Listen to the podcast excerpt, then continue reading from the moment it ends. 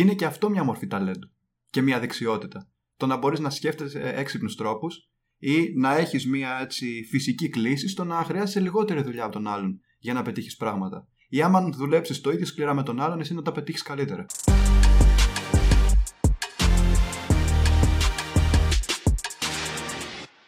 Γεια σας και καλώς ήρθατε σε ένα ακόμα Business Talks. Είμαι ο Δημήτρης και όπως πάντα έχω δίπλα μου τον Χάρη και τον Άλεξ, τη γνωστή παρέα του Business Talks. Γεια σας παιδιά. Καλησπέρα. Και σήμερα θέλουμε να μιλήσουμε για ένα θέμα το οποίο έχει γίνει μεγάλος ντόρος, κυρίως στους επιτυχημένους ανθρώπους και είναι το κατά πόσο μπορεί να γίνει κάποιος επιτυχημένος με πολύ ταλέντο ή με πολύ σκληρή δουλειά. Προφανώς μπορεί να είναι και ένας συνδυασμός, αλλά εμείς θέλουμε να συζητήσουμε πιο αναλυτικά για το τι από τα δύο πιστεύετε πως μπορεί να ισχύει.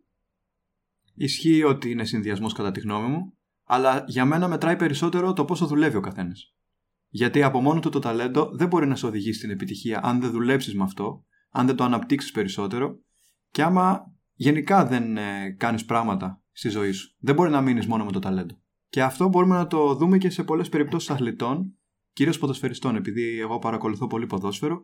Έχει τύχει να δω παιδιά τα οποία έχουν αστήρευτο ταλέντο και τελικά δεν έχουν καταφέρει να κάνουν τίποτα μεγαλώνοντας, και κάποια άλλα παιδιά τα οποία μπορεί να μην είναι κάτι το ιδιαίτερο, είναι μέτρια από άποψη ταλέντου, αλλά με πολύ σκληρή δουλειά έχουν φτάσει σε ένα πολύ καλό επίπεδο.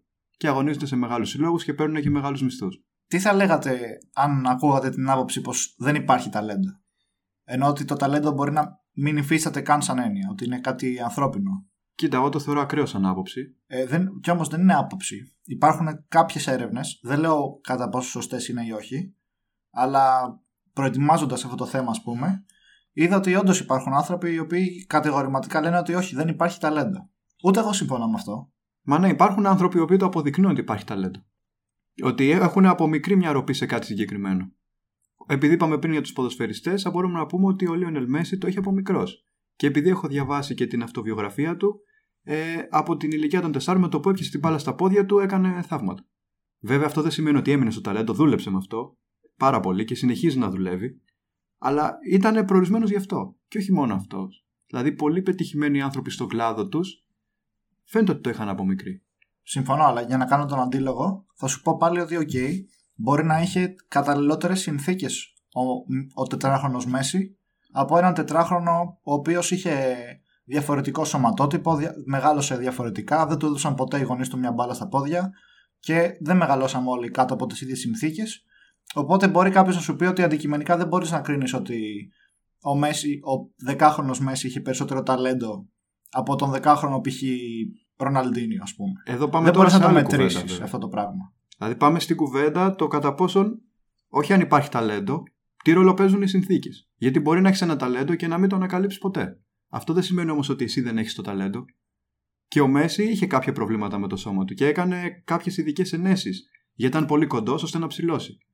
Βέβαια, πάλι τον βοήθησε το γεγονός ότι βρήκε ανθρώπους να του πούνε ότι έχει αυτό το πρόβλημα και να του δείξουν τη θεραπεία που πρέπει να κάνει.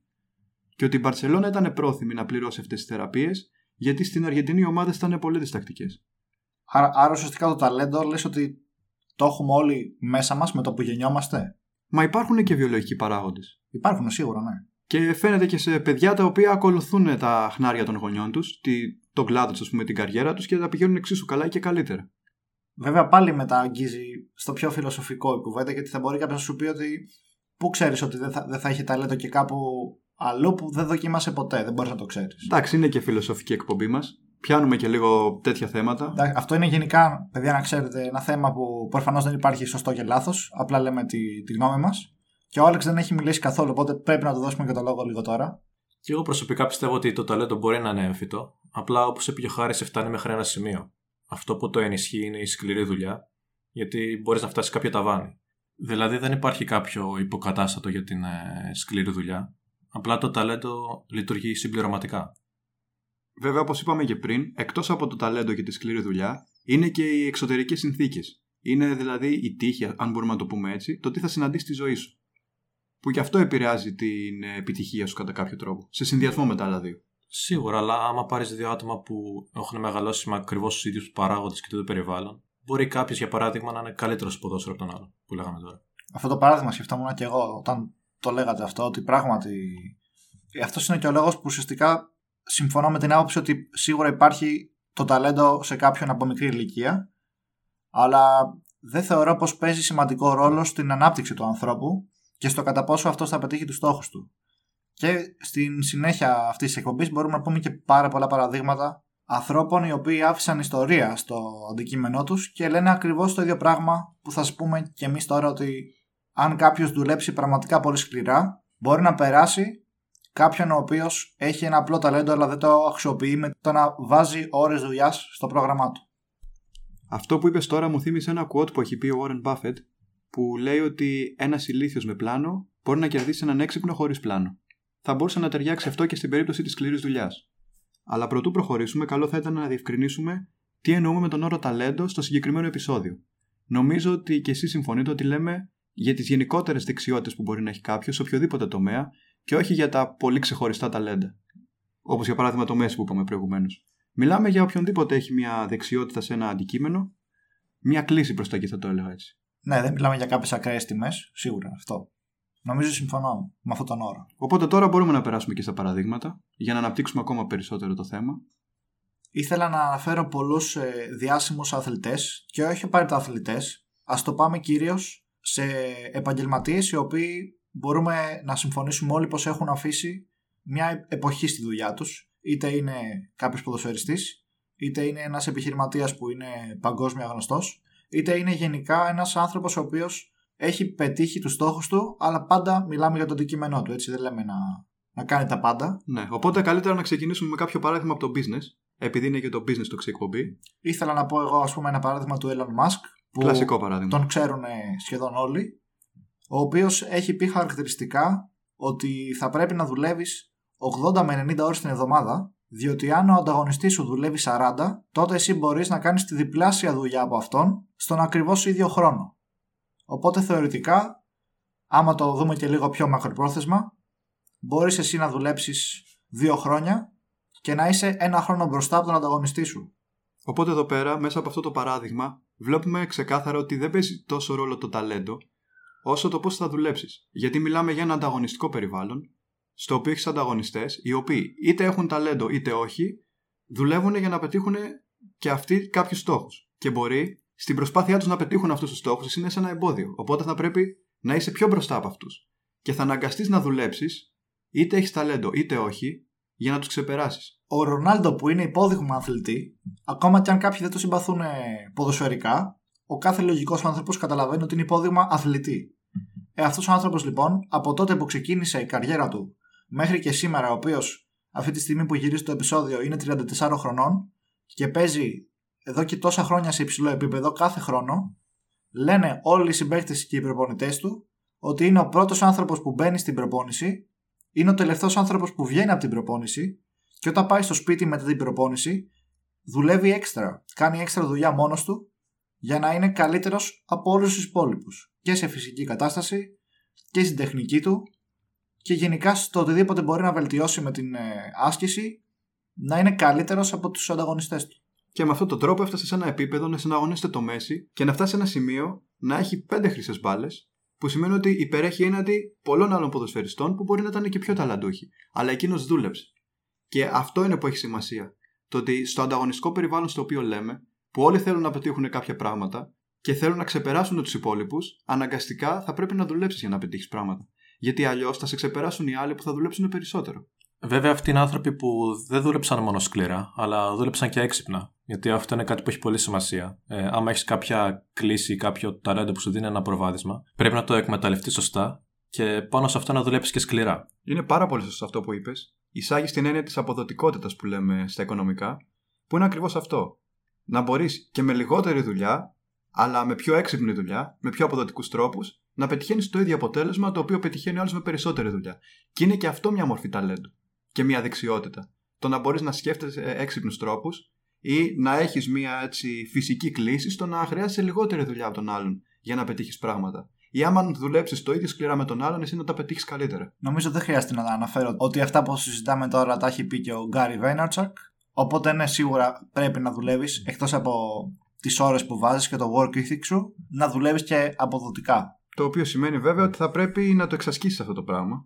Είναι αυτό που είπε ο Άλεξ πριν Ότι αν έχεις ένα ταλέντο, θα πρέπει να το εκμεταλλευτείς ώστε να σε βοηθήσει αυτό να δουλέψεις πιο αποδοτικά. Ή να μην δουλέψεις απαραίτητα σκληρά, αλλά να σκεφτείς τρόπους που μπορείς να δουλέψεις και αυτό το πράγμα να έχει αποτέλεσμα. Γιατί υπάρχουν άνθρωποι οι οποίοι λένε πω, εγώ εργάζομαι σκληρά, δουλεύω από το πρωί μέχρι το βράδυ, αλλά αυτά τα οποία κάνουν δεν τους φέρνουν ένα ουσιαστικό αποτέλεσμα. Άρα και πάλι δεν αρκεί μόνο σκληρή δουλειά. Πρέπει να είναι και μια δουλειά η οποία φέρνει αποτέλεσμα. Γιατί το αποτέλεσμα είναι αυτό που μετράει στο τέλος της ημέρας. Ε, σε όλα αυτά που λέμε, νομίζω κολλάει και μια ιστορία που μου έρθει στο μυαλό. Ε, τι ξέρετε σίγουρα, αλλά θα μου πείτε και στο τέλος. Ε, είναι αυτή με τον, ε, με τον λαγό και τη χελώνα. Καλά, όλοι την ξέρουν αυτή.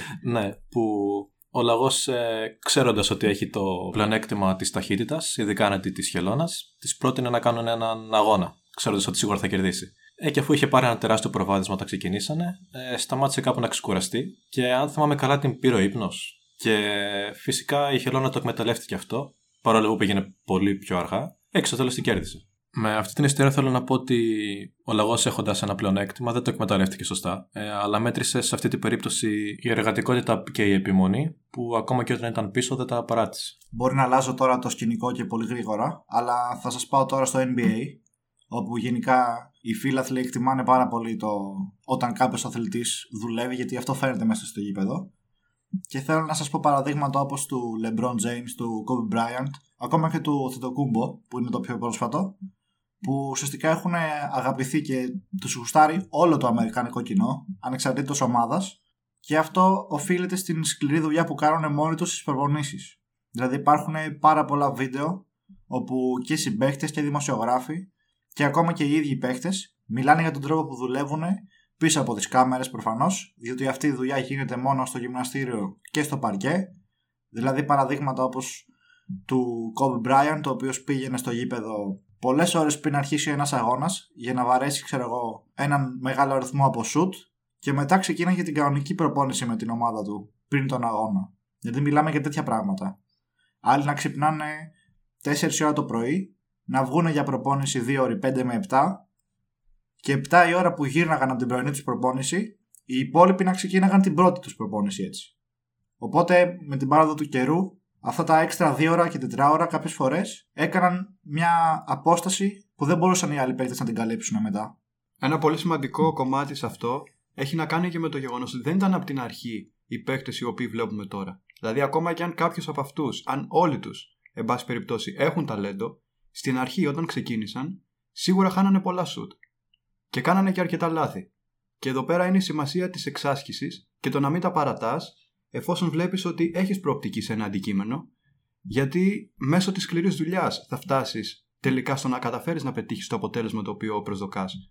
Οπότε δεν πρέπει να απογοητευόμαστε όταν κάτι δεν μας πηγαίνει τόσο καλά, πρέπει να συνεχίσουμε να προσπαθούμε και με αυτή την έξτρα προσπάθεια που θα κάνουμε για τη δουλειά και την εξάσκηση, γιατί η εξάσκηση είναι αυτή η οποία φτιάχνει τον εγκέφαλο να συνηθίζει σε μια διαδικασία και να βελτιώνεται συνεχώς, τότε πλέον θα μπορούμε να ξεπεράσουμε και κάποιους άλλους. Αφού πρώτα έχουμε καταφέρει να ξεπεράσουμε τον ίδιο μας τον εαυτό. Αρκεί να σκέφτεστε πως ακόμα και άνθρωποι όπως ο, ο Κριστιανό και ο Μέση και ο Λεμπρόν και όλοι αυτοί έχουν χάσει αμέτρητους αγώνες.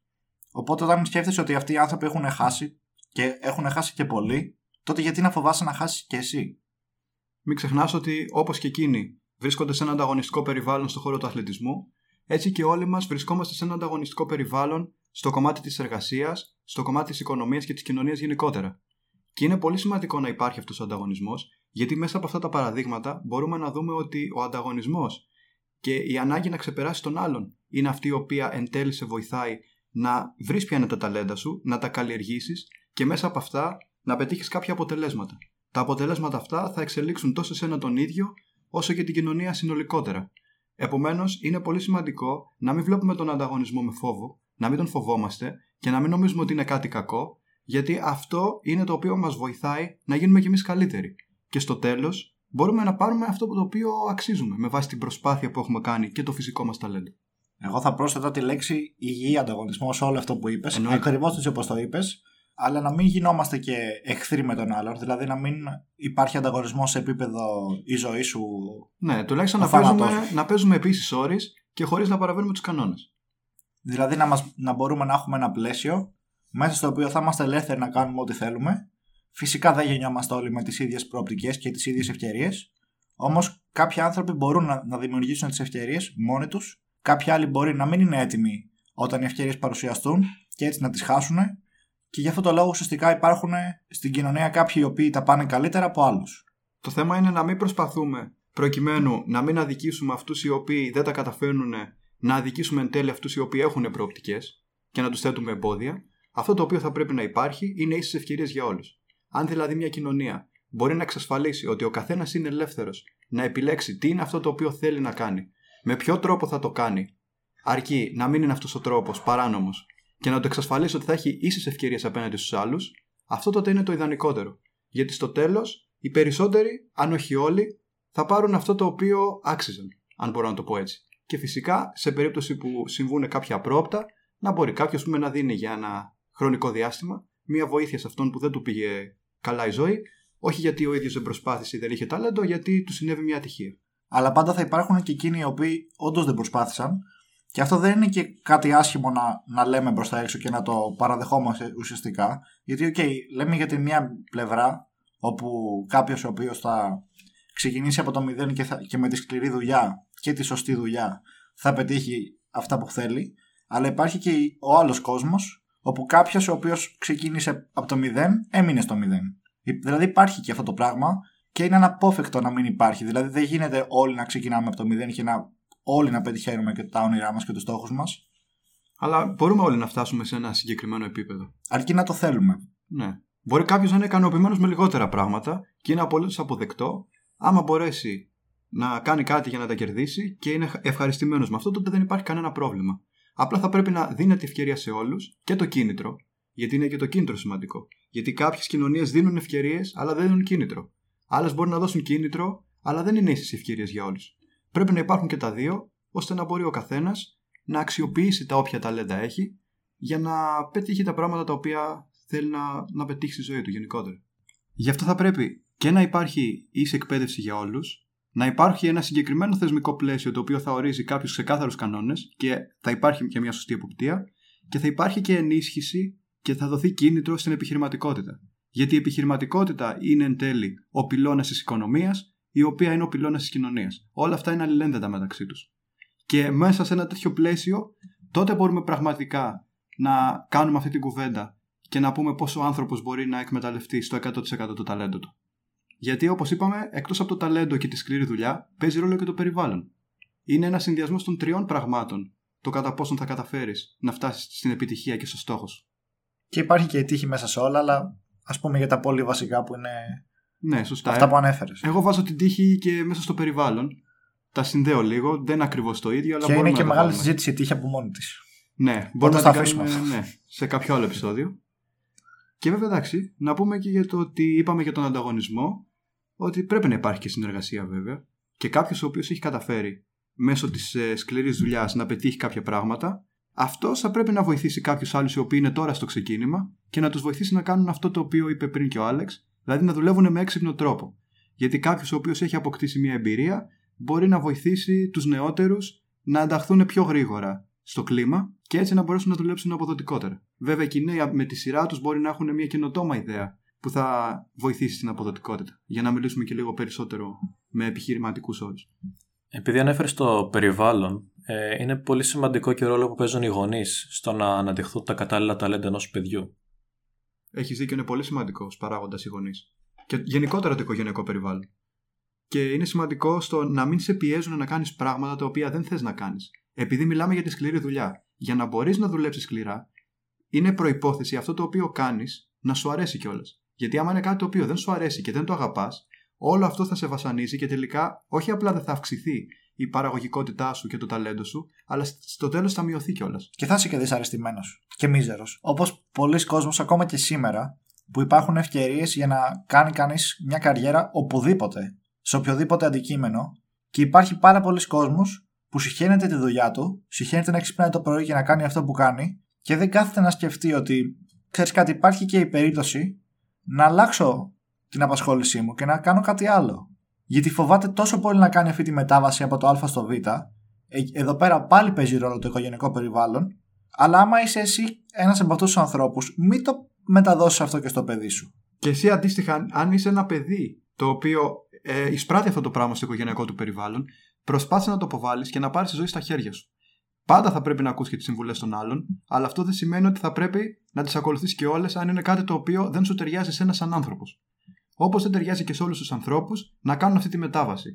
Σίγουρα κάποιοι θα πρέπει να κάνουν και εκείνες τις δουλειές. Θα φτάσουμε σε ένα πολύ καλό επίπεδο όταν για αυτές τις πολύ βαρετές δουλειές θα υπάρχουν οι μηχανές, οπότε οι άνθρωποι θα μπορούν όλοι να απασχοληθούν σε ένα κλάδο το ο οποίος σας αρέσει περισσότερο. Αυτό βέβαια ανοίγει πάλι ένα άλλο θέμα. Έχουμε αλήξει πάρα πολλά θέματα σήμερα. Και ναι, καλές είναι και οι συμβουλές και από τους ε, γονείς, που οι γονείς νοιάζονται για εμάς. Δηλαδή δεν το, δεν το λένε από κακό, νοιάζονται όντως πραγματικά.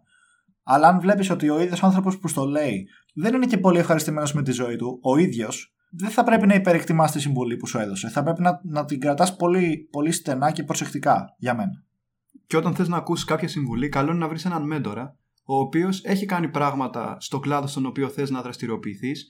Είναι ένας άνθρωπος ο οποίος είτε θαυμάζεις, είτε έχει τη μεταδοτικότητα για να σου δώσει κάποια πράγματα όπως είναι το κίνητρο, όπως είναι ο τρόπος σκέψης και κάποιες συμβουλές πάνω σε ένα συγκεκριμένο αντικείμενο. Οι οποίες στη συνέχεια μπορεί να σε οδηγήσουν στο πράγματι να δουλέψεις πιο σκληρά και πιο αποδοτικά.